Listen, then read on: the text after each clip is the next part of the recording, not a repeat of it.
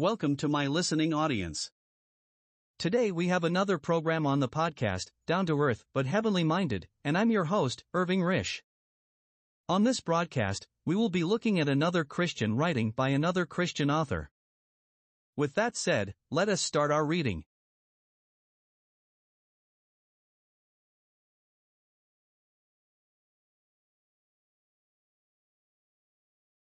Chapter 9 The Evidence of Early Jewish Writings. 1. The Rabbinical Writings. When the city of Jerusalem fell in AD 70, together with the temple, the dominion of the priestly families and the supreme court of the Sanhedrin fell with them. The only party in Judaism which was capable of undertaking the necessary work of reconstruction was that of the Pharisees, and this they did, not on a political but on a spiritual basis. Led by Yohanan the son of Zakkai, they made their headquarters at Jabneh or Jamnia, in the southwest of Palestine. Here they reconstituted the Sanhedrin as a supreme court for the organization of the whole range of religious law, with Yohanan as its first president in its new form. A great body of case law, the tradition of the elders mentioned in the New Testament, had been handed down orally from generation to generation, increasing with the years. The first step towards codifying all this material was now taken. The second step was taken by the great Rabbi Akiba, who was the first to arrange it according to subject matter.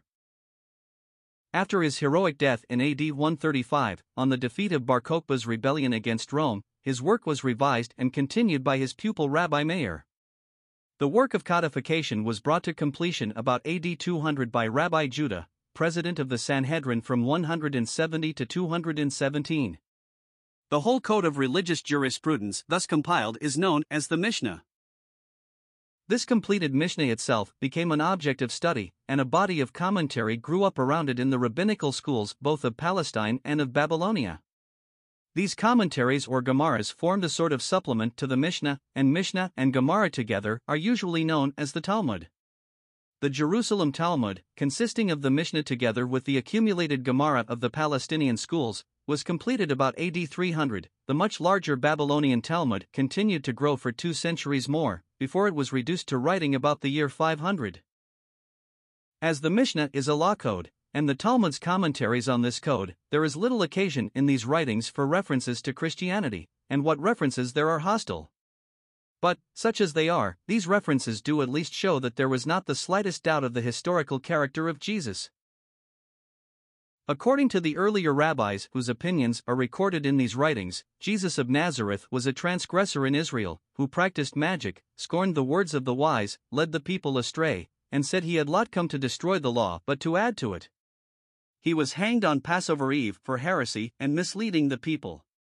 His disciples, of whom five are named, healed he sick in his name. It is clear that this is just such a portrayal of our Lord we might expect from those elements in the Pharisaic party which were opposed to him. Some of the names by which he is called bear witness directly or indirectly to the Gospel record. The appellation Hatali, the hanged one, obviously refers to the manner of his death. Another name given to him, Ben Pantera, son of Pantera, probably refers, not, as has sometimes been alleged, to a Roman soldier named Pantherus, but to the Christian belief in our Lord's virgin birth, Pantera being corruption of the Greek Parthenos, virgin, but. This does not mean, of course, that all those who called him by this name believed in his virgin birth. About the end of the first century AD and beginning of the second, there seems to have been a controversy some Jewish circles as to whether some Christian writings should be recognized as canonical or not. These writings, whatever they were, went by the name Evangelion, the Greek word for gospel. The Evangelion in question was most probably an Aramaic form of the Gospel according to Matthew, the favorite Gospel of the Jewish Christians in Palestine and the adjoining territory. Rabbi Yohanan and Rabbi Meir are said to have made unfriendly puns on the word Evangelion by altering its vowels to make it read Ongeleon or Ewangeleon. Meaning something like iniquity of the margin or sin of the writing tablet. These obscure references indicate that there was some contact between the Orthodox Pharisee and the Jewish Christians, which is not surprising if we remember that according to the New Testament, the early Palestinian church included believing members of the Pharisaic party and several thousand Jews who were all zealots for the law. Acts 15. 5 21. 20. After AD 70, indeed, these Jewish Christians may have had more contact with other Jews than with members of the Gentile churches, who were increasingly inclined to write off the Jewish Christian communities as heretical and sub Christian. In particular, there are grounds for thinking that those refugees from the Jerusalem church who settled in Transjordan about the year 70 made common cause with certain Essene groups, possibly including the remnants of the Qumran community. 2. Josephus but we have earlier and more important Jewish literature for our purpose than anything found in the Talmuds. The Jewish historian Josephus was born of a priestly family in AD 37. At the age of 19, he joined the Pharisaic party. On a visit to Rome in AD 63, he was able to take stock of the might of the empire. On the outbreak of the Jewish War in AD 66, he was made commander of the Jewish forces in Galilee, and defended the stronghold of Jotapata against the Romans until further resistance was useless.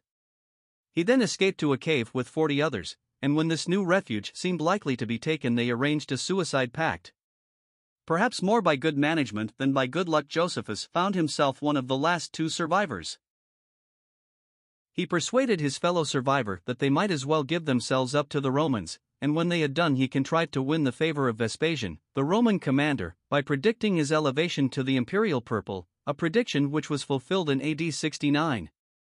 Josephus was attached to the Roman general headquarters during the siege of Jerusalem, even acting as interpreter for Titus, Vespasian's son and successor in the Palestinian command, when he wished to make proclamation to the beleaguered inhabitants. After the fall of the city and crushing of the rebellion, Josephus settled down comfortably in Rome as a client and pensioner of the emperor, whose family name Flavius assumed, being thenceforth known as Flavius Josephus. Naturally, this variegated career did not tend to make him popular with his fellow countrymen, many of whom did and still do look on him as a double dyed traitor. However, he employed his years of leisure in Rome in such a way as to establish some claim upon their gratitude, by writing the history of their nation. His literary works include a history of the Jewish War, from 170 BC to AD 73, written first in Aramaic for the benefit of the Jews on the easternmost confines of the empire, and then published in a Greek version, an autobiography, which he defends his conduct against another Jewish historian, Justus of Tiberias, who in his account of the war had taken a poor view of the part played by Josephus. Two books against Apion, in which he defends nation against the anti Semitic calumnies, some of which, sound quite modern, of Apion, an Alexandrian schoolmaster, and other writers, and 20 books of antiquities of the Jews. Recording the history of his nation from the beginning of Genesis down to his own day. However little he may have deserved to survive downfall of his nation, we may well be glad that he I survive, for without his historical works, in spite all their imperfections, we should be almost incredibly poorer in sources of information about the history of Palestine in New Testament times. Here, in the pages of Josephus, we meet many figures who are well known to us from the New Testament the colorful family of the Herods, the Roman emperors Augustus, Tiberius, Claudius, and Nero, Quirinius, the governor of Syria, Pilate, Felix, and Festus, the procurators of Judea, the high priestly families Annas, Caiaphas, Ananias, and the rest, the Pharisees and Sadducees, and so on. Against the background which Josephus provides, we can read the New Testament with greater understanding and interest. When Gamaliel, in Acts v 37, speaks of Judas the Galilean who led a rising in the days of the taxing, we turn to the pages of Josephus and find the story of this rising both in his war, 2. 8, and in the Antiquities, 18. 1. Josephus also tells of an impostor named Theudas, Ant XX. 5.1, who appeared shortly after AD 44, but the Theudas mentioned by Gamaliel flourished before Judas the Galilean in AD 6, and in any case Gamaliel's speech was made between 30 and 33. It is unnecessary to think that Luke perpetrated an anachronism through misreading Josephus, the weight of evidence is against Luke's having read Josephus. Josephus himself tells us that about the time of the death of Herod the Great, for BC, there were ever so many such troubles in Judea, and the activity of Gamaliel's Theudas, which was not an uncommon name, may belong to this period. The famine in the days of Claudius, Acts 11. 28, is also referred to by Josephus. If Luke tells us how the Christians in Antioch sent help to the Jerusalem church on this occasion, Josephus tells us how Helena, the Jewish queen mother of Adiabene, which lay northeast of Mesopotamia, had corn bought in Alexandria and figs in Cyprus to relieve the hunger of the Jerusalem populace on the same occasion. The sudden death of Herod Agrippa I, narrated by Luke in Acts 12. 19 to 23, is recorded also by Josephus, and 19. 8, 2, in a form agreeing with Luke's general outline, though the two accounts are quite independent of each other. This is the story as told by Josephus. When Agrippa had reigned three full years over all Judea, he came to the city of Caesarea, which was formerly called Strato's Tower. There he exhibited shows in honor of Caesar, inaugurating this as a festival for the emperor's welfare. And there came together to it a multitude of the provincial officials and of those who had been promoted to a distinguished position. On the second day of the shows, he put on a robe all made of divers, of altogether wonderful weaving, and arrived in the theatre at break of day. Then the silver shone as the sun's first rays fell upon it and glittered wonderfully, its resplendence inspiring a sort of fear and trembling in those who gazed upon it. Immediately his flatterers called out from various quarters, in words which in truth were not for his good, addressing him as a god, and invoking him with the cry, Be propitious. If hitherto we have revered thee as a human being, yet henceforth we confess thee to be superior to mortal nature. The king did not rebuke them, nor did he repudiate their impious flattery. But looking up soon afterwards, he saw the owl sitting on a rope above his head, and immediately recognized it as a messenger of evil as it had formerly been a messenger of good, and a pang of grief pierced his heart. There came also a severe pain in his belly, beginning with a violent attack. So he was carried quickly into the palace, and the news sped abroad among all that he would certainly die before long.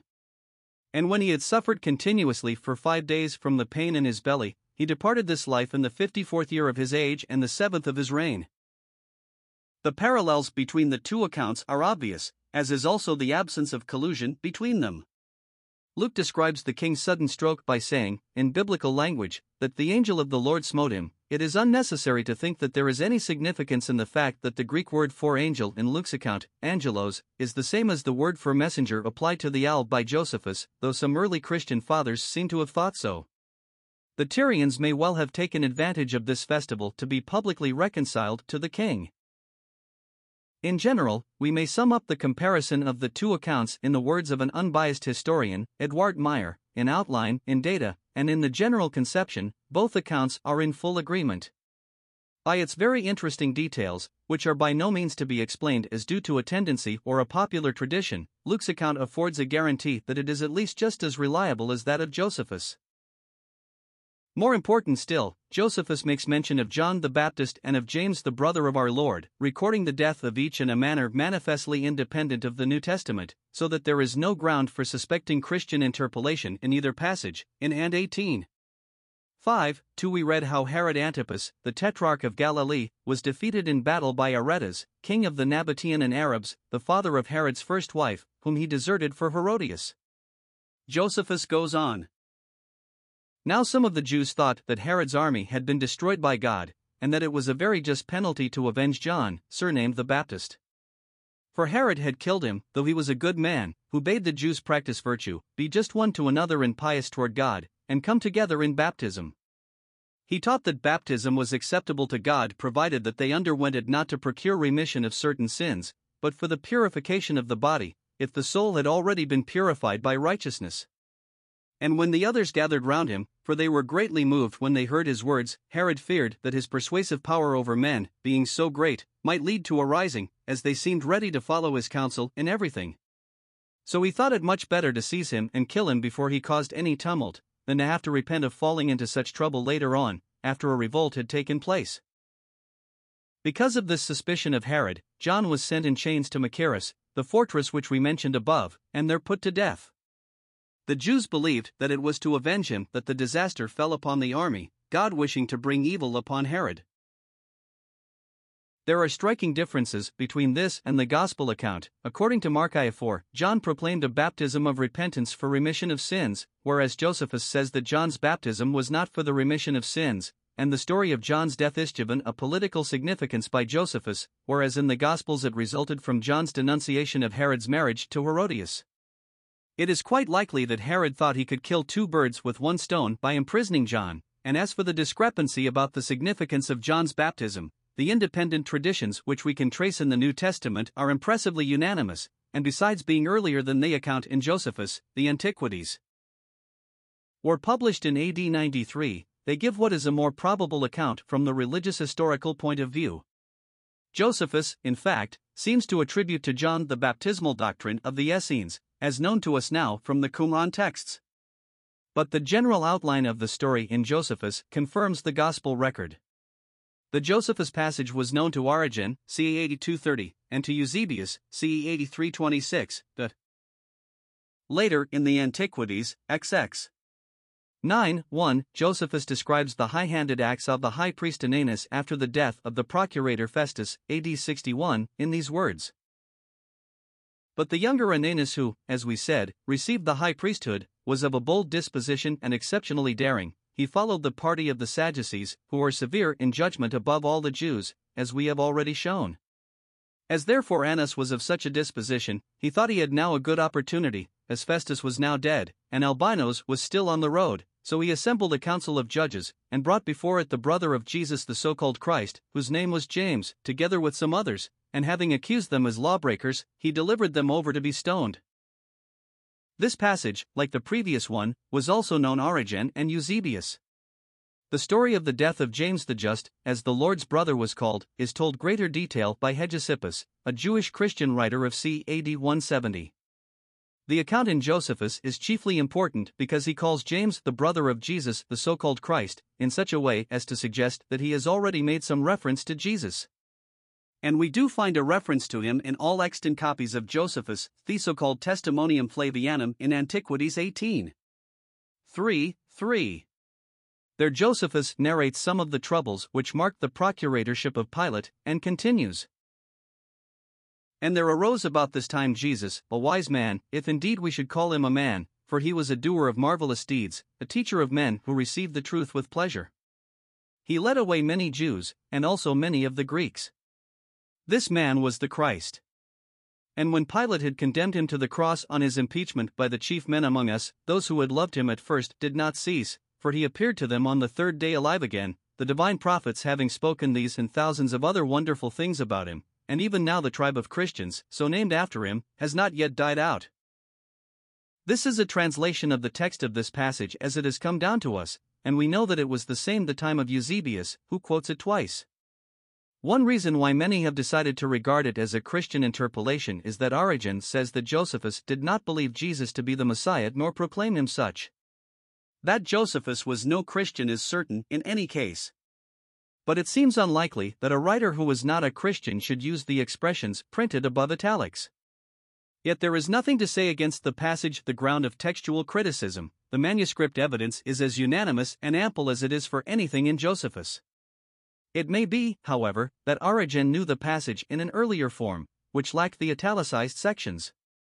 Since the text of Josephus has been transmitted by Christians and not by Jews, it is not surprising if his reference to Jesus should have acquired a more Christian flavor in the course of time. If, however, we look more closely at these italicized sections, it may occur to us to wonder if it is not possible that Josephus was writing with his tongue in his cheek. If indeed we should call him a man, may be a sarcastic reference to the Christian's belief in Jesus as the Son of God. This man was the Christ, naming no more than that this was the Jesus commonly called the Christ. Ni such reference is in any case implied by the later statement that the Christians were called after him. As for the third italicized section, the one about the resurrection, this may simply be intended to record what the Christians averred. Some acute critics have found no difficulty in accepting the Testimonium Flavianum as it stands. The passage certainly contains several characteristic features of the diction of Josephus, as has been pointed out by the late Dr. H. St. John Thackeray, the leading British authority on Josephus in recent years, and others. It has also been pointed out that a omission of word short phrases is characteristic of the textual tradition the Antiquities, which makes it easier to accept a suggestion that the word so called has dropped out before Christ, and some such phrases as they said or possibly as they say after, for he appeared to them. Both these suggested emendations are attractive, the former especially so, because the very phrase the so called Christ occurs in the passage where Josephus related the death of James. Two other emendations have much to commend them. One is a suggestion of Thackeray that instead of the truth, Greek Elda, we should read strange things Greek Eve. The other is a suggestion of Dr. Robert Eisler that some words have fallen out at the beginning if the passage, which originally commenced, and there arose about this time a source of new troubles, 1 Jesus. If, then, we adopt these emendations of the text, his is what we get as a result. And there arose about this time a source of new troubles, 1 Jesus, a wise man. He was a doer of marvelous deeds, a teacher of men who received strange things with pleasure. He led away many Jews, and also many of the Greeks. This man was the so called Christ. And when Pilate had condemned him to the cross on his impeachment by the chief men among us, those who had loved him at first did not cease, for he appeared to them, as they said, on the third day alive again, the divine prophets having spoken these and thousands of other wonderful things about him, and even now the tribe of Christians, so named after him, has not yet died out.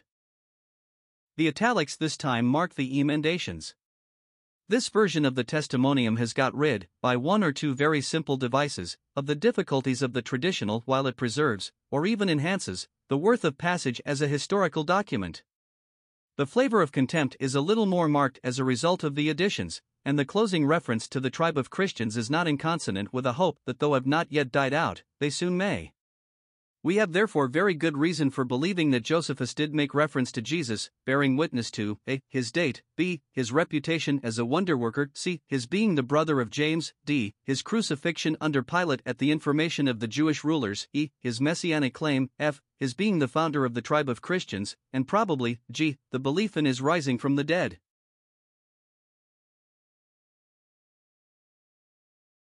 This concludes our reading for this episode. God bless until next time, stay safe and remember God loves you, and He wants to enter into a personal relationship with you. If you haven't done so yet, won't you accept His offer of salvation? In this offer, all you need to do is believe and put your faith and trust in Christ, who paid your debt when He died on the cross and shed His blood for your sins. Goodbye for now.